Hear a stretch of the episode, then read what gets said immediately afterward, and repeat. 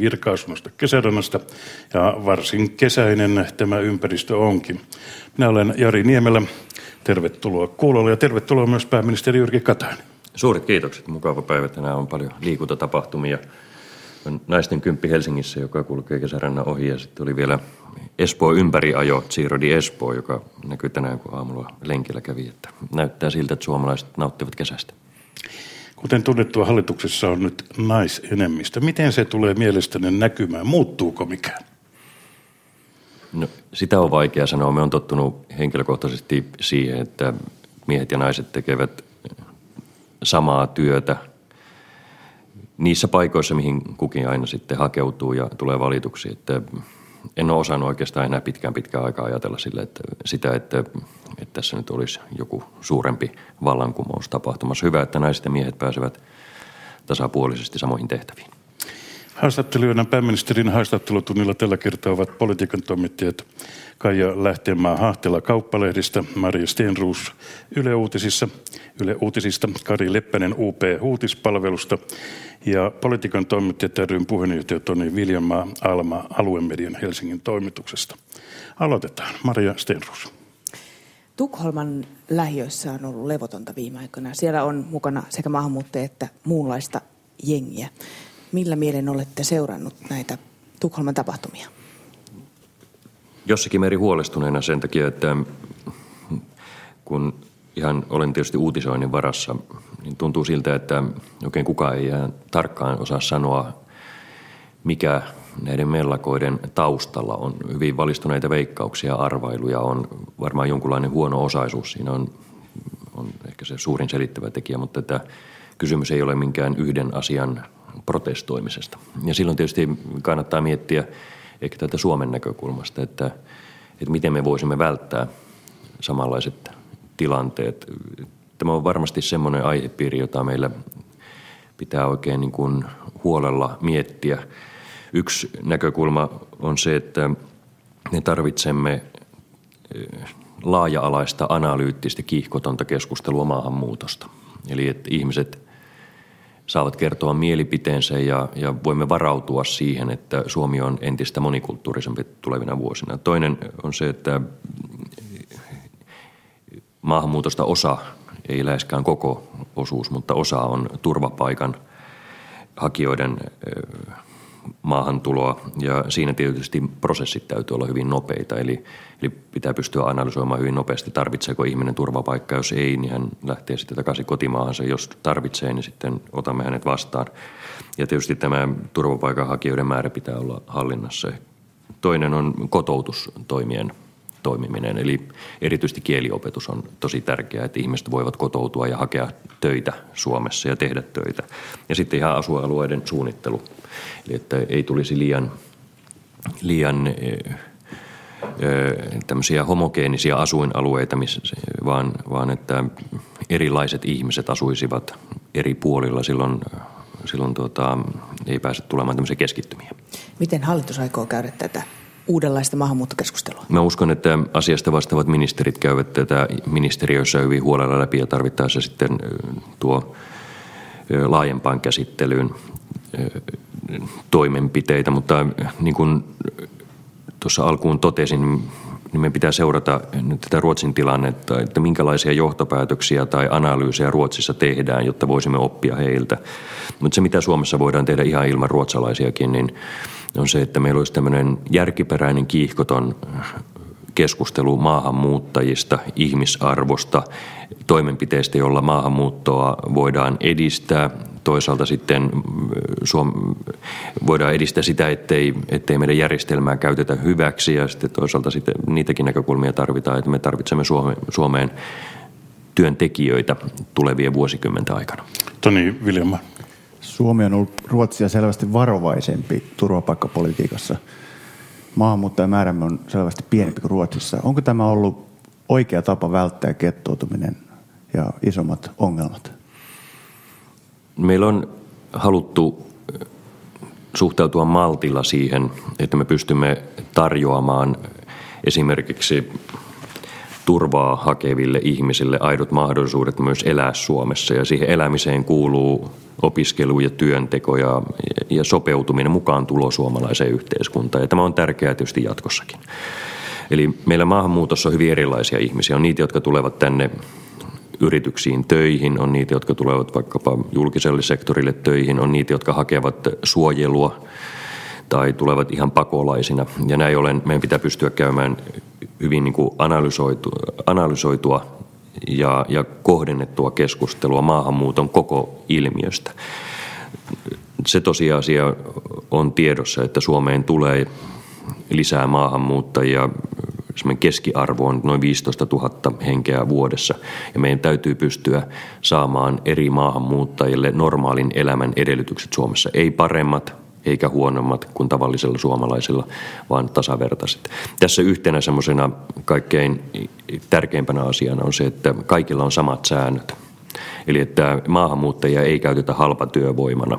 Se on maahanmuuttajien kannalta olennaista, mutta myös suomalaisten työmarkkinoiden kannalta olennaista.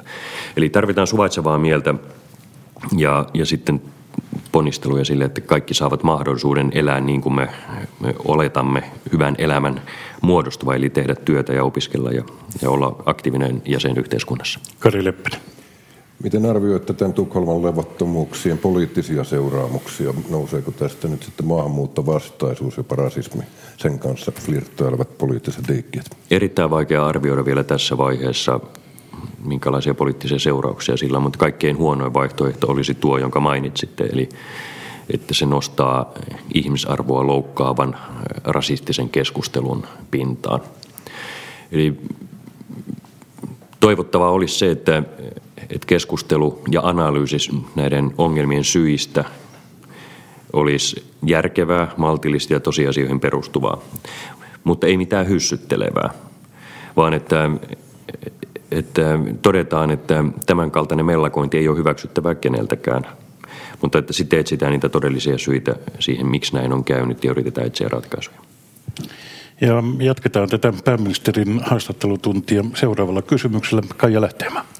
Mä olisin kysynyt tästä kokoomuksen sisäisestä tilanteesta. Kokoomuksen kunniapuheenjohtaja Ilkka Suominen kehotti teitä eroamaan Onko kokoomuksessa alkanut valtataistelu ja minkälaisia ajatuksia se herättää, kun kesken hallituskauden niin kuin omat vetävät mattoa alta? No tuo oli kyllä nyt täysin virheellinen johtopäätös. Ihan jos lukee sen nykypäivälehden, niin, niin tuo on tosi virheellinen tulkinta. Sen voi ehkä tuolta Ilkalta itseltään, Suomisen Ilkalta kysyä. Eli hän oli erittäin sympaattinen omassa lausunnossa ja hän sanoi, että, että kannattaa ei kannata olla loppua tai pelkästään velvollisuuden tuntoinen Suomea kohtaan, että kannattaa ajatella myös omaa elämää ja se on hyvin kaukana tuosta tulkinnasta, minkä sanoit. Eli, eli, eli no, loppuosa kysymyksestä menikin sitten jo ohitse. Eli toisin sanoen te olette sitten väsynyt, kuten sanotaan, on kysymys siitä ja, ja, ja siihen kohdistetusta niin kuin empatiasta teitä kohtaan. Ei, no tämä on varmaan nyt hyvä käydä läpi. Jokainen on nähnyt, että pitkien EU-öiden, valvottujen öiden jälkeen on ollut joskus väsynyt. Mutta siitä selviää, kun nukkuu. Toisaalta silloin, kun on hyvin haastavia työtehtäviä, niin on niitä perjantaita, kun tulee kotiin, niin pistää saunan lämpiämään ja tuntuu hyvältä, että on viikonloppu edessä. Mutta ei se tarkoita sitä, että mä olisin koko loppuelämäni hautaa asti väsynyt. Eli tämä keskustelu on nyt pikkusen mennyt ehkä vähän niin kuin väärille raiteille. Että kaikille niille ihmisille suuret kiitokset, jotka tunnette myötätuntoa. Ihmiset näkevät aina minun naamasta välillä, että nyt on väsymystä. Mutta siitä selviää, kun lepää, urheilee, kotona tyttöjen kanssa leikkii – Eli asiat on ihan, ihan hyvin. Jokaisella ihmisellä on oikeus väsyä työstään ja silloin mulla ainakin tulee semmoinen tunne, että on tehnyt parhaansa, kun välillä väsyttää, mutta sitten pitää aina pystyä. Mutta te ajattelette, että tämä herättää jonkinlaista mielikuvaa, että omasta puolueesta aletaan sanomaan, että puheenjohtaja ja pääministeri on kovin väsynyt? No, ehkä on parempi jättää tämä spekulointi. Eli tosiasia on se, että olen ollut väsynyt joskus töistä ehkä satoja kertoja työurani aikana.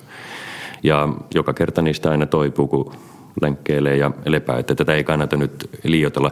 Se, mikä se tietysti vähän häiritsee, on se, että ihmiset on saanut ehkä väärän käsityksen tästä asiasta, että jospa tämä nyt tästä tämän haastattelutunnin jälkeen oikeaisi. Vielä yksi asia. Empatia on yksi asia, mutta sitten näettekö te tämän takana kokoomuksessa tämmöistä Gallup-hermoilua siitä, että Gallup-tulokset ei viime aikoina ollut kovin hyviä? No jokainen varmaan miettii sitä, mitä voisimme tehdä paremmin. Ja minä mietin sitä, meidän jäsenet miettii sitä, meidän aktiivitoimijat miettii sitä. Mä olen tämän kokoomuksen puheenjohtajakauden aikana hyvin erilaisia kalluppeja. Ja yhtenä yleisenä johtopäätöksenä niistä on se, että niiden perässä ei voi lähteä juoksemaan. Kallupit kertovat aina historiasta, eivät yhtään mitään tulevaisuudesta. Kaikkein olennaisinta on se, että, että tietää mitä tahtoo, on nöyrä ihmisten palautteelle, kykenee ottamaan palautetta vastaan, kykenee kuuntelemaan ja kykenee olemaan linjakas ja kantamaan vastuuta. Eli politiikassa yksi todellisuus on tämä kallup-todellisuus, mutta se ei ole elävän elämän todellisuus. Ja niin kokoomuksen kuin kaikkien muidenkin puolueiden pitää pystyä aina uusiutumaan ja hakemaan sitä omaa linjaa, jotta, jotta ihmiset näkevät, mitä varten puolue on olemassa. Meidän pitää ansaita luottamus joka ikinen päivä. Silloinkin, kun, kun ollaan kallup kärjessä, niin silloinkin pitää ansaita luottamus ihmisiltä joka päivä. Ja tämä on ihan tätä normaalia arjen, arjen työtä, mitä minä ja muut kollegani tekevät. Mennään sitten edelleen tähän arjen työhön. Kari Leppänen jatkaa. Työmarkkina-asia. Pääministeri sanoi, että kokoomuksen puoluevaltuustossa taannoin, että hallituksesta saa aina kaveri, jos tehdään viisaita ratkaisuja, tarkoititte työmarkkinoita. Minkälaiset on viisaat ratkaisut ensi syksynä? Semmoiset ratkaisut, jotka lisäävät työpaikkojen määrää Suomessa. Ja minkälaisen kaverin hallituksesta siitä saa? No se riippuu siitä, tarvitaanko hallitusta ja, ja onko meillä meillä semmoisia instrumentteja käytössä, jotka työmarkkinajärjestöjen mielestä voisivat auttaa sopimista. SAKn puheenjohtaja edustajien kokouksessa peräänkuulutti vielä yhtä yritystä keskitetyn ratkaisun puolesta. Näettekö sellaiselle realismia? No se, sitä pitää kysyä työmarkkinajärjestöiltä. Eli hallitus sitoutui hyvin vahvasti keväällä tämmöisen ratkaisun aikaansaamiseen. Sitä ei valitettavasti syntynyt. Eli nyt on kysymys työnantajien tahdosta, työntekijöiden tahdosta – yksittäisten jäsenliittojen tahdosta. Ja, ja mä toivon, että oli se sopimisen muoto sitten mikä hyvänsä, niin että meillä olisi mahdollisuus, tai että lopputuloksena olisi tämmöinen vanha-aikainen, vastuullinen sopimisen henki. Eli että ei kalisteltaisi turhaan sapeleita, tunnustetaan tosiasiat, muun muassa se, että eri aloilla on erilainen palkanmaksuvara. Mutta että nähtäisiin se tosiasia, että se millainen, millaiset palkkasopimukset saadaan aikaan, sillä on erittäin suuri vaikutus kotimaiseen ostovoimaan, työntekijän ostovoimaan ja toisaalta sitten työllisyyteen. Ja sitä, mitä tämä maa eniten nyt tarvii, on työpaikat. Eli jos sopijat tekevät vääriä päätöksiä Suomessa työttömyys lisääntyy ja työpaikat eivät lisäänny. Jos tehdään oikeita, niin työttömyys vähenee ja työpaikat lisää. Eli me tarvitaan semmoista yhteistä henkeä. Oli se muoto mikä hyvänsä, niin yhteistä henkeä kantaa vastuuta Suomesta. Mutta tästä yhteisestä hengestä, tässä alkaa vähitellen kyllä tuntua perustellustikin siltä, että se riippuu aika lailla teknologiateollisuuden yhteistyöhalusta. Me en halua lähteä tässä tilanteessa arvostelemaan tai sysäämään hallituksen puolelta hiiliä enää kenenkään alle. Jokainen tietää varmasti todellisuuden. Nyt on kysymys vaan tahdosta rakentaa Suomea. Me tarvitaan hyvää työelämää. Siinä yritykset työntekijät ovat avainasemassa. Me tarvitaan ostovoimaa ja me tarvitaan työpaikkoja ja kilpailukykyä. Eli ne työpaikat tulee siitä, kun yritykset tekevät tuotteita, joita joku haluaa ostaa ja että se hinta on semmoinen, että ettei ruotsalaiset yritykset kävele meidän yritysten ohitse tai ylitse. Ja tässä on nyt on todella iso vastuullinen paikka työmarkkinajärjestöille. Mä toivon heille, toivon heille viisautta. Me mainitsitte ostovoimasta. Ostovoima on todella heikko ja kotimainen kulutus on aivan, aivan tota niin, lamaantunut. Onko niin, että onko hallituksessa niin kuin mahdollisuuksia tehdä palkansaajien ansioverotukseen kevennyksiä riippumatta siitä, että minkälainen palkkaratkaisun muoto on? Me nyt ollaan tehty tähän mennessä jo suurimmat veropäätökset ja palkkaveroon tehtävät muutokset ovat aina rahallisesti todella isoja. Ja tämä hetken tilanne, taloustilanne on sellainen, että meidän pitää yhtä aikaa taistella uuden kasvun ja työpaikkojen puolesta ja toisaalta puolustaa julkisen talouden uskottavuutta, eli sitä, että velkaantuminen saadaan taitettua. Ja näin ollen eh, uusien vero, eh, veropäätösten tekeminen on kyllä hyvin, hyvin, hyvin vaikeaa tässä tilanteessa – vaikka sen dynaaminen vaikutus voisikin olla positiivinen. Mutta tässä vaiheessa meidän pitää puolustaa myös sitä, että uskottavasti voimme taittaa velkaantumisen alaspäin. Mutta mm, sitten jos työmarkkinoille apua tarvitaan, niin sitten pitää harkita se tilanne uudestaan. Koska jos työmarkkinoilla päästään järkevään sopimiseen, voimme estää lakot ja työsulut ja, ja taso sopimuksessa on työllisyyttä edistävä, niin sehän voidaan laskea luontaisesti julkista taloutta vahvistavaksi tekijäksi. Ja osana sitä sitten on ehkä mahdollisuuksia rajoissa harkita, että voisiko tuloveropuolella tulla vastaan, mutta meillä ei ole mitään päätöksiä tästä. Ja, ja me, nyt on vastuu siellä työmarkkinapuolella. Kuitenkin käytännössä julkinen keskustelu on koko ajan sitä, että palkansaajat vastaan teknologiateollisuus. Miksi se on kärjistynyt? Niin, niin kuin mä tuossa sanoin, niin me en halua lähteä yhtä liittoa sen paremmin työnantajapuolella kuin työntekijäpuolella nyt arvostelemaan, koska tässä tarvitaan enemmän sitä yhdessä tekemisen henkeä kuin syyttelyä ja, ja syyllisten etsintää. Et toivon mukaan tosiasiat voitaisiin tunnistaa. Se, että eri yritykset, eri toimialat ovat erilaisessa tilanteessa tässä suhdanteessa. Näin ole heidän palkanmaksuvaransa on erilaista. Mutta sitten toisessa vaakakupissa on se, että me tarvitsemme työrauhaa, eli sitä, ettei Suomessa riideltäisi lakkojen ja työsulkujen kautta ensi syksynä. Ja toisaalta sitten me tarvitaan koko Suomeen kilpailukykyä, ostovoimaa. Ja siinä me tarvitaan sitä sopimisen henkeä. Eli ihan tämmöinen vanha-aikainen hyvä käytäntö, että katsotaan tämän maan ja sen ihmisten tulevaisuutta ja paiskataan kättä. Keksitään vaikka se muoto, jos se on jotenkin olennainen tekijä tässä asiassa sitten sen mukaan. Kari Leppänen. Tuota, näyttää siltä, että sen syksynä käynnistyvä sopimuskierros menee liittokohtaisesti, koska työnantajapuoli elinkeinoelämän keskusliitto niin tahtoo.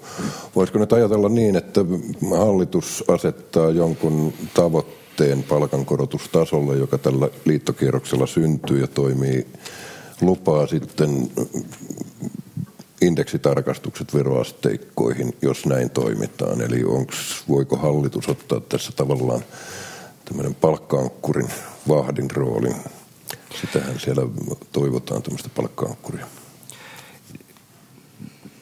Me emme ole ajatelleet toimia niin, että hallitus kertoo, mikä on oikea linja, koska, koska nyt tarvitaan sitä sitoutuneisuutta nimenomaan työmarkkinaosapuolilta – mehän voimme sanoa ihan mitä hyvänsä, mutta jos työmarkkinaosapuolet sanovat, että heitä ei kiinnosta, he tekevät mitä hyvänsä, niin ei sillä ole sitten sillä valtion sanomisella juurikaan merkitystä. Eli nyt tarvitaan sitoutuneisuutta, kykyä sopia. Jos sitä on, jos siihen valtion vastaantuloa jotenkin tarvitaan, niin kyllä meistä sen kaverin saa. Eli, eli me emme voi estää väärien sopimusten syntymistä emmekä voi oikeastaan niin kuin pakottaa oikeudensopimuksien syntymiseen, jos sitä tahtoa ei ole, mutta minä, minä uskon nyt tässä, että tämä tilanne, taloustilanne ei ole mennyt yhtään helpompaan suuntaan tästä muutaman kuukauden takaisesta tilanteesta.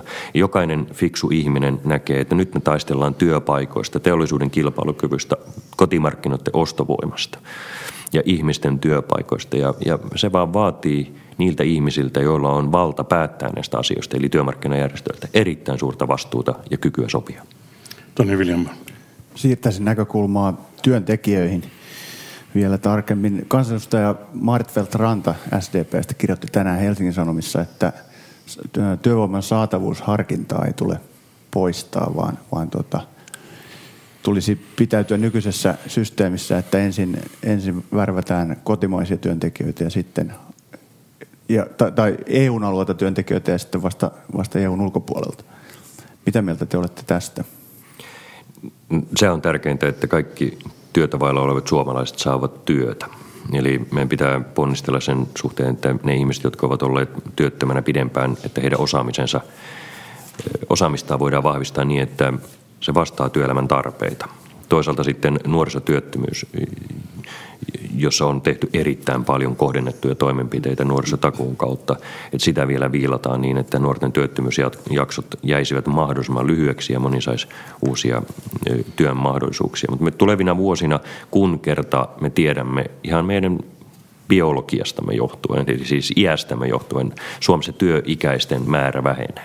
Eli se ei ole poliittinen mielipide, vaan se on, se on tosi asia. Eli työikäisten määrä Suomessa vähenee. Niin me tarvitsemme myös ulkopuolta työntekijöiltä, koska sillä työntekijöiden määrällä on vaikutus verotuloihin – ja talouskasvuun ja hyvinvointiyhteiskunnan aikaan pyörittämiseen. Ja sen takia tätä saatavuusharkintaa pitää aina miettiä kussakin ajassa. Me emme voi nyt tänä päivänä sanoa, että sitä ei koskaan pidä muuttaa seuraavan 20 vuoden aikana.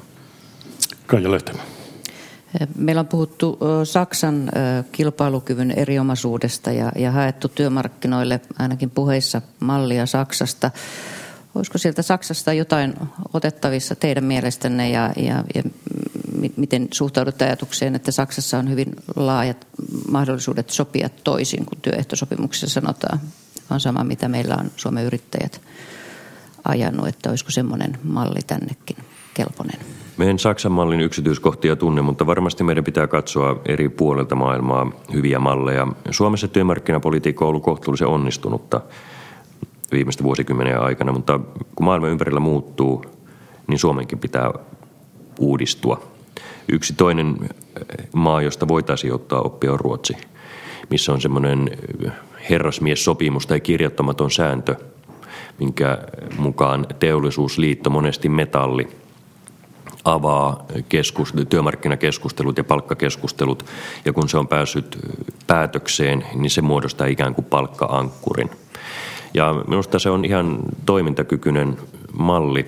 Se ei perustu mihinkään lakiin, vaan, vaan tämmöiseen maalaisjärkeen, että ala, joka on kaikkein kovimmassa kansainvälisessä kilpailussa, niin asettaa sen rimaan ja sen jälkeen muut sitten eh, mukailevat sitä tai seuraavat sitä, mutta eivät ainakaan mene yli. Ja ehkä, ehkä tässä olisi meillekin myös opittavaa. Olisiko tällaisen teollisuussopimuksen paikka ensi syksynä? Siellä metalli neuvottelee teknologian kanssa lokakuussa jotakin vastaavaa me varmasti tarvitaan. Eli ala Suomessakin, joka on kaikkein kovimmassa kansainvälisessä kilpailussa, e, tietää sen, että missä, missä kulkee se raja, jolloin työllisyys lisääntyy tai työllisyys vähenee. Ja, ja toivon mukaan tämmöinen ihan niin kuin maalaisjärjellä ymmärrettävä tapa voisi Suomessakin yleistyä, mutta, mutta toivon todella sitä sopimisen halua. Olisin vielä tuosta Saksasta sen verran kysynyt, että siellähän on luotu tämmöiset prekariaattityömarkkinat, eli siellä on eurosta euro 50 palkka ja, ja tota niin, niin, sitten valtiovalta subventoi. Onko tämmöinen ajatus niin kuin mahdollinen täällä, että luodaan tämmöinen pien, todellinen pientulomarkkina? Kun en tunne sitä Saksamallia ihan yksi yhteen, niin en uskalla lähteä sitä kommentoimaan, mutta siinä meillä on kyllä tilaa vielä, että tämmöisen niin sanotun matalamman tuottavuuden, joka ei tarkoita ollenkaan samaa kuin työn arvostus, mutta matalamman tuottavuuden aloilla ihmisille pitäisi tarjota enemmän työmahdollisuuksia. Suomen, eh, niin kuin, jos katsoo isoa kuvaa, niin Suomen tulevaisuus perustuu jatkossakin siihen, että meillä on korkeasti koulutettuja ihmisiä, korkea ammattitaidon omaavia ihmisiä. Ja he tekevät eh, niin hienoa työtä, että se käy kaupaksi maailmalla ja me emme eh, luo Suomeen tämmöistä pysyvää matalapalkkayhteiskuntaa, vaan korkea lisäarvoyhteiskuntaa. Mutta tosiasia on myös se, että aina – Kaikissa maissa on ihmisiä, jotka eivät syystä tai toisesta sijoitu tähän kuvaan. Mutta he haluaisivat tehdä työtä, koska he arvostavat työtä ja haluavat sitä kautta kantaa vastuuta itsestään ja läheisistään. Niin, niin myös näille ihmisille pitää olla mahdollisuus tehdä työtä. Tuossa Osmo Soinivaara ja muutamat muut tutkijat tekivät tämän kaltaisia harjoitelmia keskustelun pohjaksi, että miten voitaisiin kestävällä, sosiaalisesti kestävällä tavalla vahvistaa ihmisten työhön sijoittumista täällä pienipalkkapuolella tai matalan tuottavuuden puolella. Ja minusta niitä kannattaa kyllä harkita.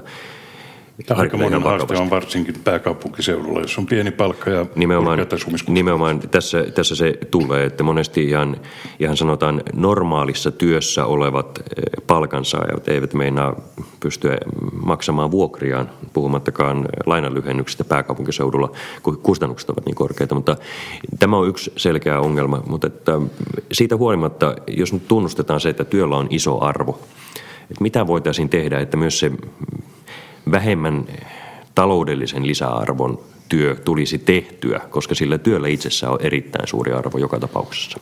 Kari. Palaisin vielä tähän työ, työmarkkinapolitiikan ja talouspolitiikan yhdistämisen iso, isoon kuvaan nyt ensi syksyä ajatellen. Miten se on opittiin viime keväästä jotain? Siis neuvottelut polkastiin nopeasti pystyyn, käytiin kireällä aikataululla, tunnusteluja kesti ja kesti, niistä ei ikinä päästy sitten varsinaisiin neuvotteluihin. Ja hallitus piti omat korttinsa piilossa, ja sitten kun tämä ratkaisu oli, syntynyt, niin ratkaisi yhteisövero, merkittävän yhteisöveroalennuksen. Moni sanoi, että sillä hinnalla olisi saanut jo sopimuksen. No me päätimme silloin, että me emme kerro työmarkkinaosapuolille sitä, mitä hallitus on valmis tekemään, koska hallituksella on vastuu Suomesta joka tapauksessa. Jos työmarkkinajärjestöt eivät kykene sopimaan siten, että se vahvistaa talouskasvua, niin ei hallitus voi sitten sanoa, että no sitten mekään emme sovi. Eli minusta se lähtökohta on sellainen, että että kyllä hallituksen pitää pystyä kantamaan ja tekemään päätöksiä ja kantamaan vastuuta Suomesta siinäkin tapauksessa, että työmarkkinajärjestöt eivät ratkaisuihin pääsisi.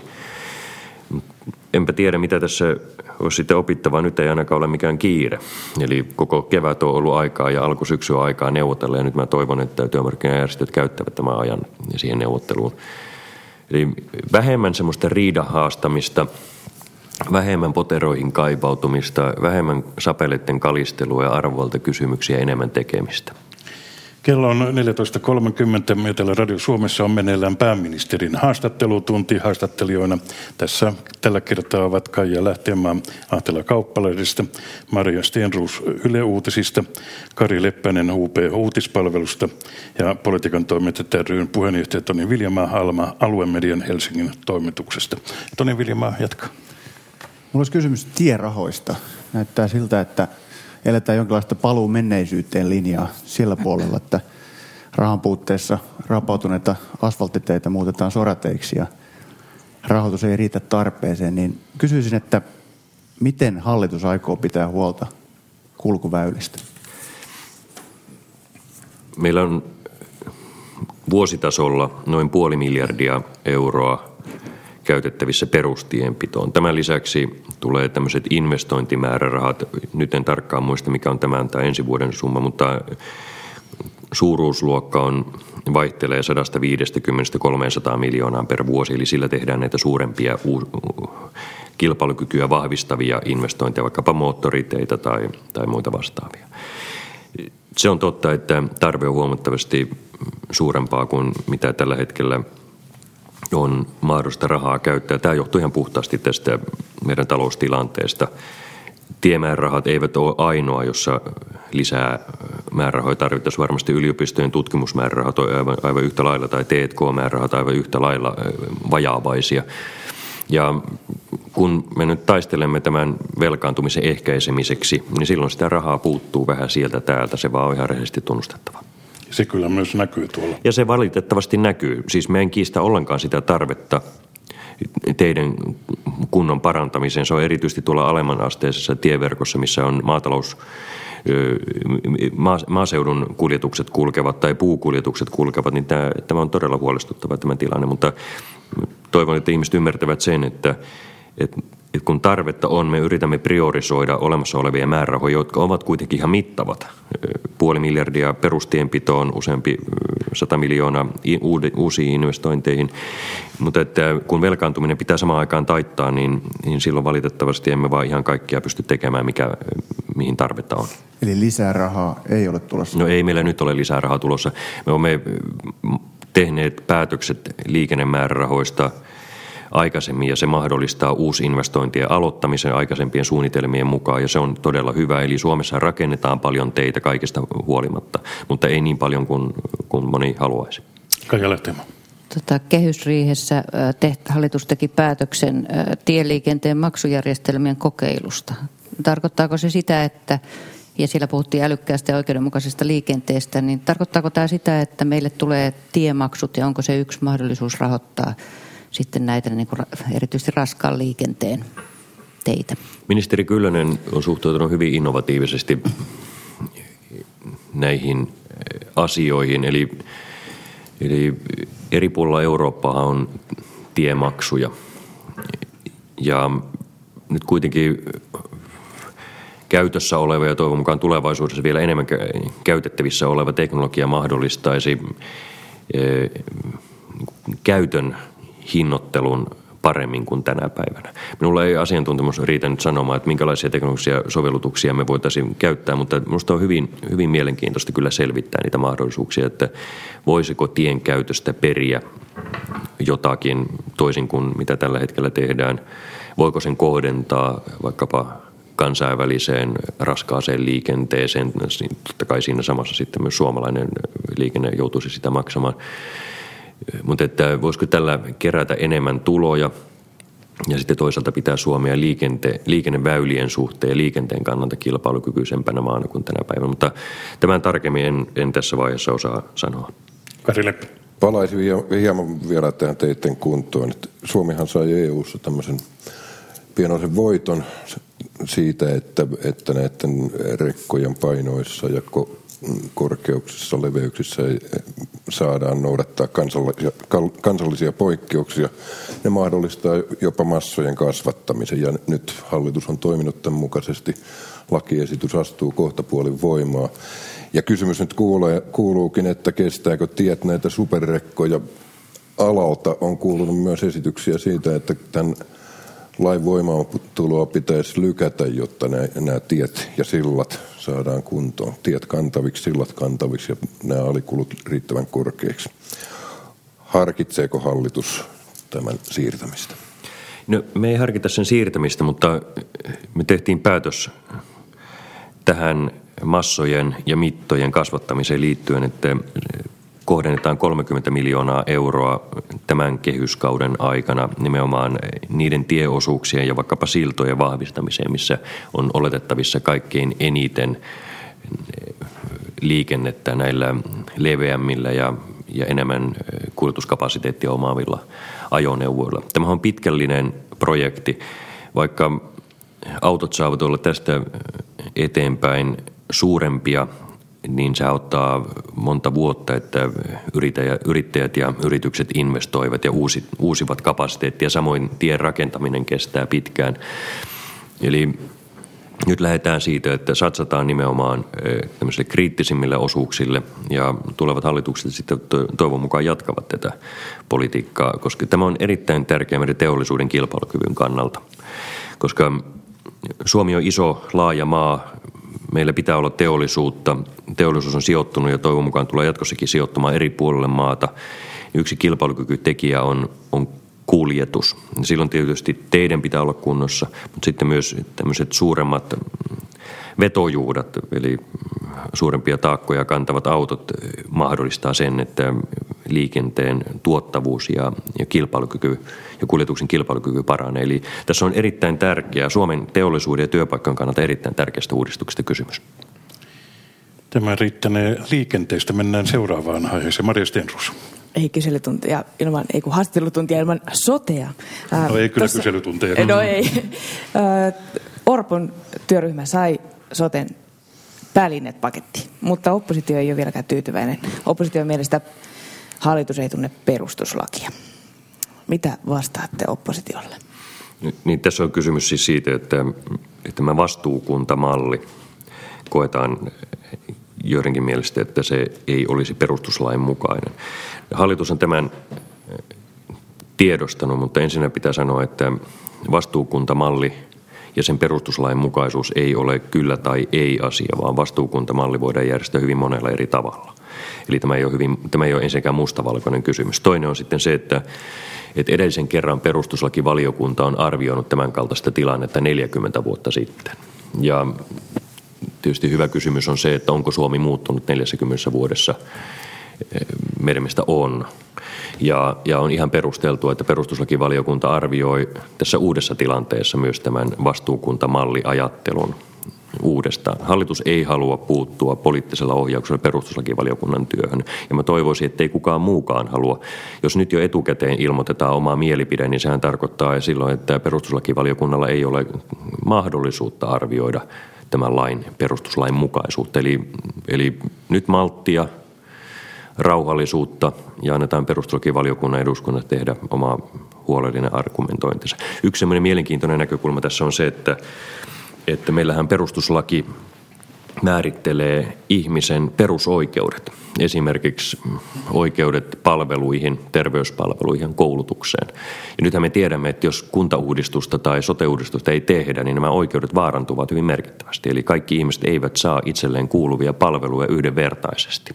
Ja tämäkin on mielenkiintoinen ajattelu tämän, tämän isäntäkunta- tai vastuukuntamallin rinnalla arvioitava, mutta että me ei haluta sotkeutua perustuslain tulkintaan, se on valiokunnan tehtävä kun terveydenhuollon järjestämislakia aletaan kirjoittaa syksyllä, niin onko teillä suunnitelmaa, että ottaisitte opposition jollakin tavalla mukaan, että valmistelu olisi parlamentaarista, koska siellä on kovasti haluja puuttua asiaan? No se lain valmisteluhan Suomessa menee ihan normaalisti, eli mm, tehdään taustaselvityksiä viranomaisten toimesta ja sitten hallitus muodostaa siitä oman näkemyksen. Ja nyt tässä nämä peruslinjaukset soten puolesta on jo tehty ja sen mukaan nyt sitten lainsäädäntöprosessia viedään eteenpäin. Että tähän vaiheeseen tämmöinen parlamentaarinen valmistelu ei oikein istu, koska, koska tämä on niin kuin ne peruslinjaukset on jo tehty. Mutta se, missä me tarvitaan kyllä sitä yhteistyökykyä, on, on suomalaiset kunnat, koska nyt kunnat, tämä päävastuuhan sosiaali- ja terveyspalvelujen organisoimisesta on tällä hetkellä kunnissa. Eli jokainen kunta – ja alue räätälöi itselleen parhaiten sopivan mallin. Ja siellä me tarvitaan yhteistyökykyä ja halua, eikä, eikä riida haastamista. Toni Viljan. Edeltäjänne Esko Aho eilisessä ykkösaamussa oli sitä mieltä, että, että tota, tässä kiinnittyy liikaa huomio karttaan ja alueisiin, kun pitäisi puhua palveluista ja mahdollisesti teknologisesta uudistuksesta. Onko tämä vaarana sote-uudistuksessa? Kuntarakenneuudistushan ei yksistään ratkaise mitään. Mutta jos ajatellaan näin, että kuntarakennetta ei uudistettaisi, eli Suomessa olisi jatkossakin nykyinen määrä kuntia, niin silloin me tietäisimme, että meillä on erittäin iso joukko heikkoja kuntia, jotka eivät kykene tarjoamaan taloudellisessa mielessä enää palveluja kansalaisille. Et sen takia tämä rakenteiden muuttaminen on tärkeää, mutta se itse substanssihan on niiden palvelujen sisällön kehittämisessä. Ja ne ovat vähintäänkin yhtä tärkeitä kuin tämä rakenteen uudistaminen. Eli minusta ei kannata yrittää edes tehdä tästä semmoista mustavalkoista asiaa, eli, eli että ei tarvita kuntarakenneuudistusta eikä tarvita sote-uudistusta, vaan riittää kun sisältöä rukataan. Me tarvitaan molemmat. Sisältöjen kehittäminen, teknologian vahvistaminen sisältöjen vahvistamiseksi ja sitten tämä rakenne, koska kunta on kuitenkin se yksikkö, joka perii verot ihmisiltä ja maksaa näin ollen palvelut. Eli sen kunnan pitää olla niin vahva, että se kykenee maksamaan palvelut. Pääministeri Jyrki Katainen, tässä vilahti tämä perustus perustuslaki perustusvaliokunta. Onko tämän perustuslakivaliokunnan rooli muuttumassa perustuslaki tuomioistuimen suuntaan? Enpä osaa oikein sanoa, että eiköhän tee työtä ihan, ihan entiseen malliin. Meillä ei ole perustuslaki tuomioistuinta, joten perustuslakivaliokunta käytännössä hoitaa vähän sille, sille kuuluvaa tehtävää. Ja minusta se on Suomessa toiminut hyvin – tuota, mä toivoisin, että kun perustuslakiin itsessään suhtaudutaan niin kunnioittavasti ja arvostavasti niin kuin pitääkin, niin että se perustuslain lakivaliokunnan työ olisi myös sen mukaista, niin kuin se tähän saakka on ollutkin. Ja jatketaan. Toni Viljama. Niin herra pääministeri, te kannatatte ja kokoomus kannattaa Suomen NATO-jäsenyyttä.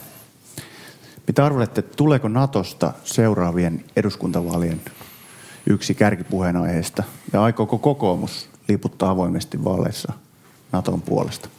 Kokoomus on liputtanut tähänkin saakka avoimesti Naton puolesta. Se on mielessä kaikissa vaaliohjelmissa mainittu. Ja me en tiedä, tuleeko siitä kärkiteema. Tällä hetkellä ei oikeastaan mikään siihen viittaa, että siitä tulisi, mutta minusta on hyvä, että siitä keskustellaan. Koska, koska olennaistahan on se, että me teemme mitä hyvänsä, että Suomea voidaan puolustaa. Tämä kansainvälinen keskinäisen riippuvuus on lisääntynyt – Suomi on halunnut olla siinä mukana. Me tiivistämme vaikkapa puolustussaralla yhteistyötä Pohjoismaiden kesken. Samoin me olemme erittäin vahvasti mukana eh, Naton toiminnassa, kriisihallinnassa sekä harjoittelussa. Ja näin ollen meillä pitäisi olla semmoinen avoin, kiihkoton keskustelu myös Suomen mahdollista NATO-jäsenyydestä tulevina vuosina. Jos enemmistöä sille ei ole saatavissa, me emme liity. Ja tässä ei kenenkään tarvitse kokea semmoista niin kuin pelkoa, että jotakin yllättävää tapahtuisi yhtäkkiä. Ja, ja sen takia me tarvittaisiin ihan tämmöistä analyyttistä keskustelua myös Suomen eh, NATO-jäsenyydestä. Me ollaan ihan aikuisiässä oleva kansakunta ja me osaamme keskustella ihan fiksusti monista monista asioista. Niin tämä turvallisuuspolitiikka pitäisi saada ihan maanläheiseksi asiaksi ilman, että se on mikään lyömäase tai, tai pelon aihe vaan, vaan että se pitää tulla avoimeen kansalaiskeskusteluun. Onko tälle keskustelulle kiire? Tulisiko se käydä mahdollisesti parin kolme seuraavan vuoden aikana? Tai? No en tiedä, onko sille kiire. Todennäköisesti ei, mutta meidän pitää pitää itsemme siinä valmiudessa, että kun me olemme sanoneet aina, että NATO optio on olemassa, eli mahdollisuus siihen, että Suomi liittoutuu sotilaallisesti Naton kanssa, on olemassa. Että me olemme myös henkisesti sitä mieltä ja olemme valmiita siihen. Tähän mennessä olemme päätyneet siihen, että se ei ole, me emme ole halunneet sitä. Meillä ei ole ollut enemmistöä poliittisesta järjestelmästä eikä kansasta tukemassa tätä asiaa. Ja, ja hyvä niin. Mutta että entäpä tulevaisuus? Että mietitään ihan aidosti, mitä se tarkoittaa ja mitä ei. Meidän entinen NATO-suurlähettiläämme, siis Suomen suurlähettiläs Natossa joskus tiesi, tai, tai sanoi minusta ihan hyvin, että me tarvitsisimme avointa selvitystä ja keskustelua, jotta tiedämme, mitä vastustamme. Et se oli ehkä tämmöinen vähän, vähän tota, humoristinen lausunto, mutta että ei, emmehän me saa pelätä keskustella turvallisuuspolitiikasta. Käydään ihan kiihkottomasti ja, ja järkevällä tavalla tätä, niin tiedämme, mistä on kysymys. Tällainen selvitys tehtiin edellisellä vaalikaudella. Kyllä vaan. Mutta Kaija Lehtä.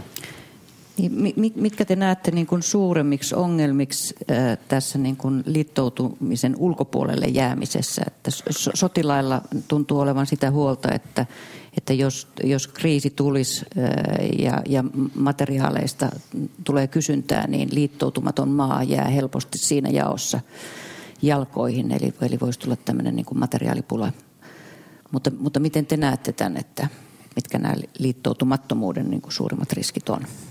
Tähän mennessä me ollaan pärjätty ihan hyvin ilman liittoutumistakin. Mutta niin kuin jokainen tietää, niin me olemme halunneet Naton kuulumattomana maana olla hyvin lähellä Naton toimintaa harjoitustoiminnassa, kansainvälisessä kriisihallinnassa, jotta meidän osaaminen olisi samaa tasoa kuin keskimäärin NATO-mailla. Monessa puolustushaarassa meidän osaaminen on korkeampaa tasoa kuin keskimäärin Natossa. Ja kysymys on ehkä lähinnä nyt vaan siitä, että onko, kokeeko suomalaiset tarpeelliseksi kuulua johonkin samankaltaisten maiden ryhmään niin rauhan aikana kuin mahdollisesti kriisiaikana. Vai koemmeko, että on parempi olla yksin kriisissä tai, tai rauhan aikana?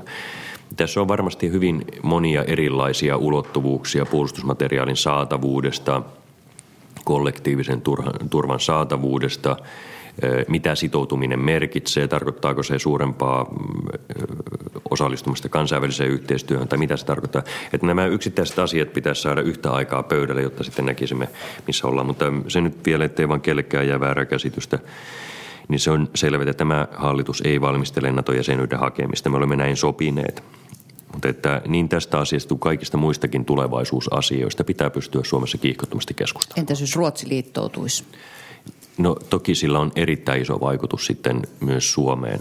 Ja pitäisin hyvänä sitä, että, että noin lähtökohtaisesti Suomi ja Ruotsi tässä asiassa voisi kulkea saman tahtiin. Onko teiltä Ruotsin puolelta tullut mitään vinkkejä? No ei ole tullut. Heillä on samankaltainen tilanne kuin Suomessa. Nyt keskustelu Ruotsissa NATO-jäsenyydestä on vilkastunut selkeästi ja se voisi olla ihan hyvä, että meilläkin näin kävisi. Voitaisiin verrata vähän keskustelua toistemme kanssa, minkälaisia argumentteja puolesta ja vastaan kummallakin puolella on, mutta että tällä hetkellä näyttää siltä, että Ruotsi, Ruotsi ole liikkumassa tässä asiassa. Marjo Stensus. Argumentteja puolesta ja vastaan. Onko tällä hetkellä teillä uusia argumentteja Naton puolesta? Ja jos katsomme Suomen NATO-rauhankumppanuutta tällä hetkellä, niin minkälainen se tulee olemaan nämä pari seuraavaa vuotta? Natolla oli huippukokous Chicagossa ja siellä Suomen ja Ruotsin kaltaiset kumppanimaat mainittiin erikseen hyvin tärkeänä osana Euroopan turvallisuutta ja, ja maailman turvallisuutta. Eli meiltä odotetaan kumppanimaina aika paljon. Ja hyvä näin. Eli me emme ole syrjässä irrallisena muusta maailmasta, vaikka emme olekaan Naton jäseniä. Et meiltä odotetaan, ja niin kuin tähänkin saakka Suomi on halunnut olla kriisejä ratkomassa tai, tai niiden syntyä ehkäisemässä monella monella sekä siviilikriisihallinnan että sotilaisen kriisihallinnan alueella eri puolilla maailmaa. Ja näin pitää olla jatkossakin. Mutta uusia argumentteja puolesta ja vastaan, en tiedä onko niitä nyt niin hirveästi niitä uusia. Kysymys on siitä, että nähdäänkö siitä etua, että olemme osana kokonaisuutta samanmielisten maiden joukkoa kriisiaikana ja rauha-aikana vai, vai nähdäänkö sitten, että on parempi olla yksin. Yksi semmoinen iso asia, joka ei välttämättä ainoastaan NATO-jäsenyyteen liity, vaan, vaan liittyy Euroopan puolustuspolitiikan vahvistamiseen on se, että jokaisella maalla on tarve tehdä hyvin, hyvin kalliita puolustukseen liittyviä investointeja. Ja on kyllä ihan viisasta miettiä, kannattaako jokaisen maan satsata samoihin rensseleihin. Vaan, vaan että me olemme itse asiassa, Suomi on ajamassa hyvin voimallisesti EU-ssa sitä, että voisimme tehdä tämmöistä voimavaraa yhteistyötä. Tarkoittaa sitä, että, että kaikki maat eivät osta samoja, voim, samoja vaikkapa kuljetuskoneita, vaan voimme ostaa yhdessä ja käyttää niitä yhdessä, jolloin säästämme rahaa. Eli tämä taloudellinen pakko, taloudellinen tilanne tulee kyllä tiivistämään EUn sisällä, Pohjoismaiden sisällä ja myös Naton sisällä jäsenmaita entistä enemmän, koska meillä ei rahat riitä riittävään puolustukseen, ellei me tee yhteistyötä. Pääministerin haastattelutuntia jäljellä vielä kymmenen minuuttia. Kari Leppänen seuraava. Tota aivan lyhyesti vielä tästä NATO-asiasta, että kun kokoomus nyt liputtaa avoimesti Naton puolesta, minkälaisia askelmerkkejä on asetettu? Olisiko se nyt sitten saatava seuraavan hallituksen ohjelmaan? Kun tämä hallitus ei jäsenyyttä, jäsenhakemusta sinne suuntaan lähetä, niin olisiko seuraava? No, se on ihan puolueiden välistä yhteistyöstä kiinni. Jos oikein muistan, niin RKP taitaa olla toinen puolue Suomessa, jolla on positiivinen NATO-kanta. Ja meitä on vaan siis kaksi. Ja jos muut ryhmät näkevät asian toisella tavalla kuin tähän mennessä olevat, ovat nähneet, niin sittenhän tämä asia voi johonkin liikkua. Mutta jos eivät näe, niin sittenhän tämä ei liiku mihinkään. Eli senkin takia minusta olisi ihan hyvä käydä avointa, kiihkotonta, analyyttistä keskustelua että jos jossakin vaiheessa tulee sitten halu uudelleen arvioida NATO-kantoja, että siihen olisi sitten myös kansalaisten tuki saatavilla, koska, koska ihmistenhän pitää tietää, mistä on kysymys. Ja meidän poliitikkojen velvollisuus on kertoa, mistä on kysymys. Ja nyt ei kenenkään tarvitse mennä tässäkään asiassa poteroihin, eikä, eikä pelätä mitään. Et Suomi ei liity salaa NATOon, mutta se voi liittyä, jos, jos niin hyväksi arvioidaan ja saadaan siihen myös sitten kansalaisten tuki. Että tämmöisissä isoissa puolustuspoliittisissa kysymyksissä meillä on hyvä konsensuksen periaate. Ja se konsensuksen periaate pitäisi tarkoittaa myös sitä, että me voidaan turvallisin mielin käydä keskustelua myös uusista aiheista. Toni William. Olisiko paikalla järjestää NATO-kansanäänestys? No siinä tapauksessa vasta kun hallitus ja presidentti esittävät, että liitytään NATOon – Eli muussa tapauksessa ei ole mitään mieltä järjestää mitään äänestyksiä, vaan että pitää tietää, mistä äänestää. Et siinä tapauksessa, kun hallitus, presidentti, eduskunnan enemmistö katsoo, että on perusteltua liittyä, niin siinä tapauksessa sitten tulee harkittavaksi se, että järjestääkö kansanäänestys. Tämä on siinä mielessä mielenkiintoinen keskustelu, tämä NATO-keskustelu, että viimeisten 20 vuoden aikana useimmissa pääministerin haastattelutunneissa tästä asiasta on puhuttu. Mm-hmm. Se on ihan totta. Tämä on ollut perinteisesti Suomessa herkkä asia. Ne, jotka puhuvat tai suhtautuvat positiivisesti NATOon liittymistä, niin heitä monesti lyödään poliittisesti. Eli halutaan saa, joku toinen poliittinen ryhmä haluaa saada itselleen kannatusta sillä, että sanoo, että tuo on NATO-intoilija. Kun taas minusta monet NATO-kannattajat eivät ole niitä intoilijoita, vaan hyvinkin analyyttisiä. Ja ne, jotka sitten suhtautuvat fanaattisesti NATOn vastustamiseen, niin he monesti ovat intoilijoita. Mutta tämä nyt ehkä tämmöisenä kevennyksenä. Ja jatketaan kysymyksiä. Vihreät on puoluekokouksessa ja siellä tulee monenlaista palautetta äh, hallitukselle. Vaikuttaa siltä, kun vihreät haluaisivat olla yhtä aikaa oppositiossa ja hallituksessa. Minkälaisia haasteita näiden pienten puolueiden kanssa nyt on hallitusrintamassa? Meillä on mennyt hallitusyhteistyö oikein hyvin. Jokaisella on omat herkkyytensä tai herkät asiat, jotka voivat olla tärkeämpiä yhdelle puolueelle kuin ehkä muille puolueille, mutta, mutta että tämmöistä rintamalinjaa suuret vastaan pienet ei hallituksen sisällä onneksi ole ollut. Miten teistä tuntuu se, että vihreät aika, aika reippaasti kuitenkin kritisoi hallitustyötä? No puoluekokouksessa, minkä hyvänsä puolueen puoluekokouksessa yleensä aina tulee sanottua aika paljon. Ja monesti kritiikki kohdistuu sitten kaikkiin muihin. Se on vähän tämmöisen puoluekokouksen logiikkakin. Mutta että irrotettuna tästä vihreän vihreiden puoluekokouksesta, niin no yleisesti voisi sanoa, että että missäköhän vaiheessa Suomessa tulee semmoinen eteenpäin katsova ratkaisuja etsivä positiivinen ilmapiiri. Nyt kaikki puolueet, lähestulkoon kaikki puolueet keskittyvät etsimään ikäviä asioita kielteisyyteen, negatiivisuuteen, virheiden etsimiseen kumppaneista. Voitaisiko me saada sitten semmoista maltillista enemmistöä tässäkin asiassa, joka katsoisi Suomea positiivisemmin, koska tässä maassa on todella paljon hienoja mahdollisuuksia, vaikkapa ympäristön suojelualalla. Mä itse olen asettanut omaksi tavoitteeksi sen, että Suomesta tulee vähintään Euroopan puhtaiden teknologioiden pääkaupunki. Eli että koko maa olisi Euroopan puhtaiden teknologioiden pääkaupunki. Eli Suomi tunnettaisiin vaikkapa vedenpuhdistuksesta, Kemira on tässä hyvä esimerkki, tai sitten maailman tehokkaimmista energiatuotelaitoksesta, vaikkapa Wärtsilä on tässä hyvä esimerkki, tai sitten vesien suojelusta tai bioenergiasta, metsäteollisuudesta, joka kehittää entistä puhtaampia tuotteita. Tässä meillä on aivan upeat mahdollisuudet, kunhan emme vaan jumiudu kansakuntana siihen, että me vaan etsimme toisistamme virheitä ja, ja syyttelemme toisia.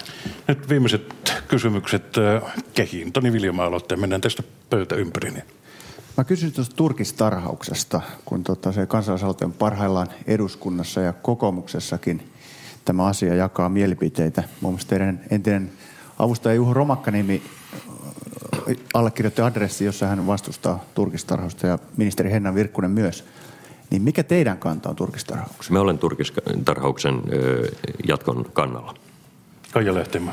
Mä olisin kysynyt semmoista, mulle yksi ö, mies soitti tuossa, kun, kun olin Berliinissä ja, ja kertoi murheista. En muista, oliko se hänen vai hänen poikansa, joka on yrittäjä ja sanoi, että kun PK-yrityksen rahoitus on niin, niin kuin vaikeutunut ja, ja, ja tilanne on kireen, niin hänen puolestaan nyt kysyn sitten, että, että onko niin kuin PK-yrittäjien niin kuin rahoituksessa tehtävissä jotakin, jos, jos on niin, että pankkirahoitus on tiukentunut, vaikka pankit toisin väittää. Niin, Tämä on kyllä iso kysymys, koska ilman sitä, että PK-yritykset saavat rahaa investointeihin, niin Suomeen ei tule uutta työpaikkoja, uusia työpaikkoja, eikä esimerkiksi tämä äsken mainitsemani puhtaiden teknologioiden kärkimaa-hanke voi toteutua. Koska monet uudet innovaatiot, vaikkapa bioetanolin tuotannosta, lähtevät pienten ja keskisuurten yritysten kautta. Ja heidän kasvun kannalta, heidän kansainvälistymisen kannalta rahoituksen saaminen on aivan keskeinen asia. Tästä syystä johtuen me rakennetaan tulevien vuosien aikana tämmöistä valtiollista rahastoa siemenvaiheen yrityksille, mutta myös kasvuvaiheen yrityksille, jotta he pystyisivät saamaan useampia eri kanavia rahoituksen saamiseen. Osa pankeista näyttää lisäävän luontoantoa PK-yrityksille, osalla politiikkoa hieman tiukempaa, mutta että Tämä tulee olemaan tulevina vuosina entistä haastavampaa, koska pankkisektoria säädellään tulevina vuosina entistä enemmän ja heidän kykynsä antolainata tulee olemaan kapeampi. Ja tästä syystä me tarvitaan tämmöisiä julkisia tai puolijulkisia rahastoja täydentämään markkinaa. Kari Leppänen. Tuota, ei ole puhuttu mitään eläkkeistä eikä työurista eikä paljon keretä puhumaan nytkään, mutta yksi kysymys kuitenkin tähän liittyen. Onko se nyt niin, että tämä työurien pidentäminen onnistaa, että siihen ihmelääke on tämä eläkeijän nostaminen? Vähintään 65 vuoteen. Ja muut pehme, niin sanotut pehmeät keinot on pää, käärepaperi sen ympärillä. Mitenkä näin, näin se ei missään nimessä voi olla. Minä uskon, että me tarvitsemme tämän, tämän eläkejärjestelmän lakisääteisen uudistamisen myös. Mä uskon, että se ehdottomasti tarvitaan. Mutta ehkä vielä nopeavaikutteisempi keino työurien pidentämiselle on työelämänlaadun lisääminen tai parantaminen. Ja tämä on semmoinen asia, johon me lainsäätäjät emme oikeastaan pysty ratkaisua tuomaan, koska me emme pysty lakia säätämään, että jokaisella työpaikalla pitää olla hyvä työelämä. Mutta kun me näemme Suomessa erilaisia työyhteisöjä, yrityksiä, joissa päädytään niin kuin samalla toimialalla toimivia yrityksiä. Toisessa, toisessa yrityksessä työntekijät ovat pitkään töissä, toisessa lyhyen aikaa. Niin ei voi päätyä mihinkään muuhun kuin siihen johtopäätökseen, että johtamisessa yrityksen sitoutumisessa työntekijöiden hyvinvoinnista on valtavia eroja. Ja meidän pitäisi tähän nyt saada kyllä ihan, ihan tota, niin toisenlainen ote. Kysymyshän on välittämisestä, kanssa ihmisen välittämisestä, työpaikalla välittämisestä. Toinen on sitten se, että mitä parempi työelämä, sitä innovatiivisempi ja tuottavampi se yritys on. Ja sitten kolmas, tässä on kysymys työn arvostuksesta. Olen tainnut joskus aikaisemminkin tässä haastattelutunnilla nostaa esiin tunnetun perheyhtiö Berneri, jossa, jossa ihmiset jaksavat ja haluavat tehdä työtä pitkään. Ja tämän kaltaisia esimerkkejä meidän pitäisi monistaa. Mario Stenrus. Iso-Britannia teki päätöksen, että he vastaanottaa tulkkeja Afganistanista. Suomikin on siellä ISAF-operaatiossa käyttänyt tulkkeja. Onko hallitus jo muodostanut kantansa? Onko onko heille mahdollisesti tulossa turvapaikkoja Suomesta? Me emme tästä vielä keskustelleet, mutta varmaan se tulee meillekin keskustelu. Ulkoasiaministeriö on se oikea, oikea kohde, joka arvioi tätä, mutta tämä ei, ollut vielä, ei ole ollut vielä meidän pöydällä. Kiitokset pääministeri Jyrki Katainen, kiitokset äh, haastattelijoille Mari Stenrus Yle Uutisista, Kari Leppänen UP Uutispalvelusta, Kaija Lähtemaa Ahtela Kauppalehdistä ja Alma Mediasta Toni Viljamaa. Kello on tuota pikaa 15. Äh, Ehkä seuraavalla äh, pääministerin haastattelutunnilla puhutaan hallituksen parhaillaan valmisteilla olevasta EU-selonteosta. Tässä oli siis tämänkertainen pääministerin haastattelutunti. Seuraavaksi on vuorossa aikamerkki ja sen jälkeen sitten kello 15 Yle Uutiset.